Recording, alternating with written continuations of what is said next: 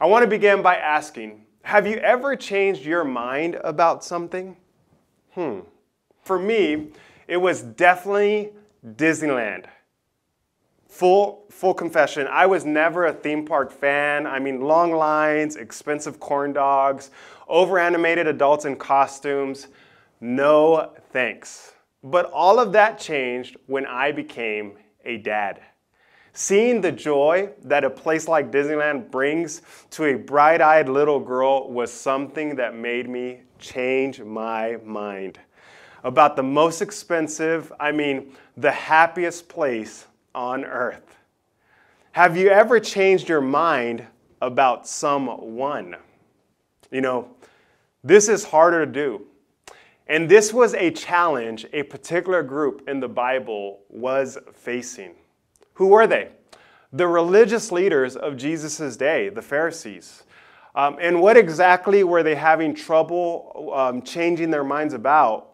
Well, really, their challenge was that their views of anyone who didn't fully align with their worldview and beliefs, they were having trouble thinking about them. But their disagreements manifested especially about the things that Jesus was saying and doing, and especially around the people Jesus was doing good towards. So let's begin by revisiting one of our focus verses for the year 2024. It's actually a part of a string of parables that Jesus offers this group of disgruntled leaders. Luke 5:37-39. And no one puts new wine into old wineskin, for the new wine would burst the wineskins, spilling the wine and ruining the skins. New wine must be stored in new wineskins. But no one who drinks the old wine seems to want the new wine. The old wine is fine, they say. The illustration Jesus gives is actually quite simple, and it would have been very easy to understand by Jesus' audience. Why? Because they all knew that wineskins were made out of animal skins that only had the ability to expand once. They also knew that new wine would be poured into these wineskins, and they would eventually expand due to fermentation, the fermentation process, and the gases it would release. In other words, new wine needed new wineskins due to its ability to expand. Old or used wineskin, because it no longer had the ability to expand, could not hold new wine. And therefore, it would be completely impractical, even wasteful to put new wine into old wineskin. Well, what does this all mean? Well, it could mean a few different things, but at its very basic level, Jesus is teaching you can't experience new, my work, my plans, my purposes, while holding on to the old, your views, your traditions, your self-formed beliefs. In order to experience new wine, Jesus' work, you must become new wineskin, moldable vessels. Now, how do we do that? Well, we must be shaped by the way, truth, and life of Jesus through the power of the Holy Spirit. Wow, that was way too churchy, but can I get an amen from your kitchen? All of this is particularly important when it comes to how we see others. Let's look at one example that happened earlier in the story in the same chapter, in Luke chapter 5.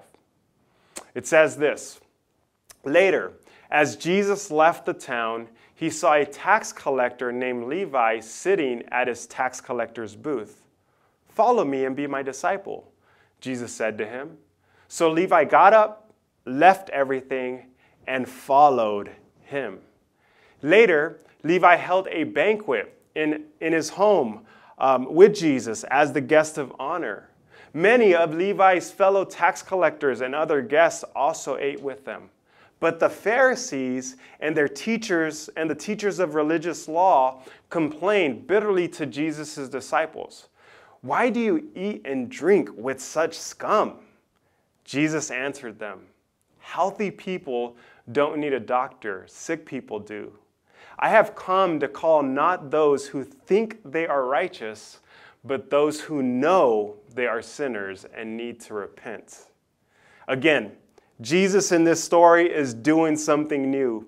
He is inviting people with publicly known sinful lives into a relationship with him. If you don't know, tax collectors were hated for stealing money from their very own people. They were considered both thieves and sellouts because they partnered with Rome, who was the politically powerful of their day. Yet Jesus invites one of these tax collectors into relationship with him. His name was Levi. He's also known as Matthew. And he does this with many others, and in doing so, he transforms them. They change their ways. They are made new. And it's because a relationship with Jesus should always lead to transformation. And yet, here were the group of religious leaders who were not able to embrace what Jesus was doing because doing so meant changing the way they thought of these other groups. You see, their old view kept them from embracing the new. You can say that they were old wineskins, unable to hold the new wine. Jesus is teaching us, in order to embrace new, the work he is currently doing, we must be able to see the new, see others differently.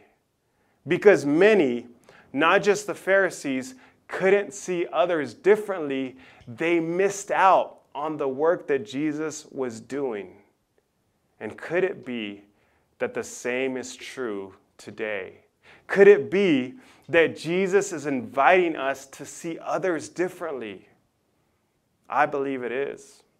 In a time of cultural tribalism, clashing ideologies, heightened days of division and discord towards the other, could it be that Jesus is calling us to live differently? Could the work he is currently doing involving those on the other side? And could it be that we risk the danger of missing out on that very work unless we learn to see differently? So here is my one big question. Who is the other you need to see differently? I invite you this week to do three things. The first one is to examine. Who is my other? Who do I classify as unredeemable, out of bounds, dare I say maybe even scum, the language that the Pharisees used?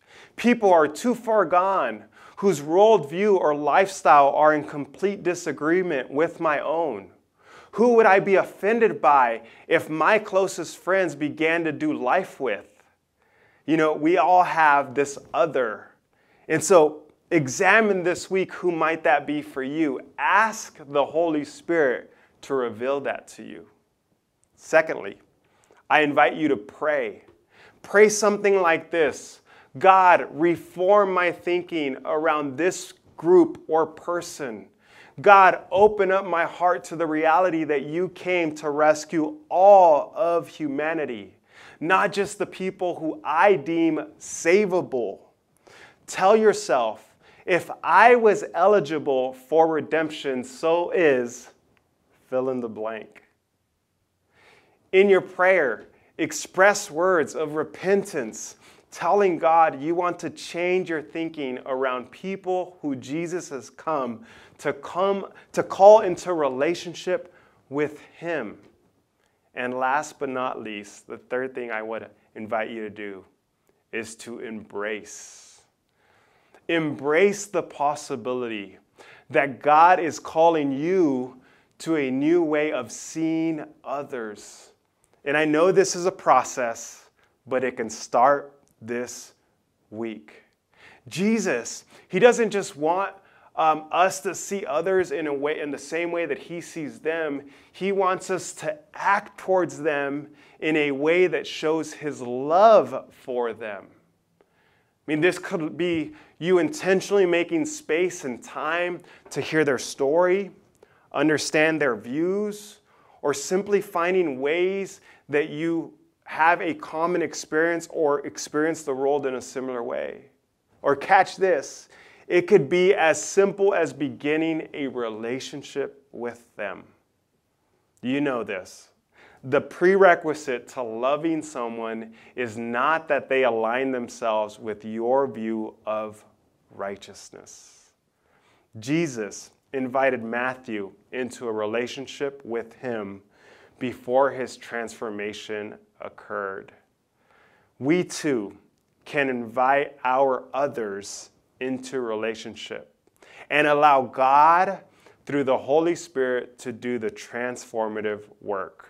First in us, then in others. Our purpose as a church is to love God and love people. And if we are truly going to be about our purpose, we need to see others in a new way, the Jesus way, the way of grace and truth. Let's not, Evergreen, miss out on the new that God has for us in 2024. Will you pray with me? Father, we are grateful for the grace that you show us through your Son, Jesus Christ. We're grateful that we're able to reflect on the way you loved and the way you lived and the example you gave before us. Help us once again, God, or for the first time, to be inspired to live the way you do and to see others the way not only you saw them, but more importantly, the way you treated them, the way you behaved towards them. Help us to be in alignment with your will for our others. And in doing that, God, in examining, in praying, and embracing the other, I pray, God, that we would be transformed and we would be more drawn and more in love with who you are. I thank you for everyone here connecting with us today, and I pray that this message would bless them. In Jesus' name, amen.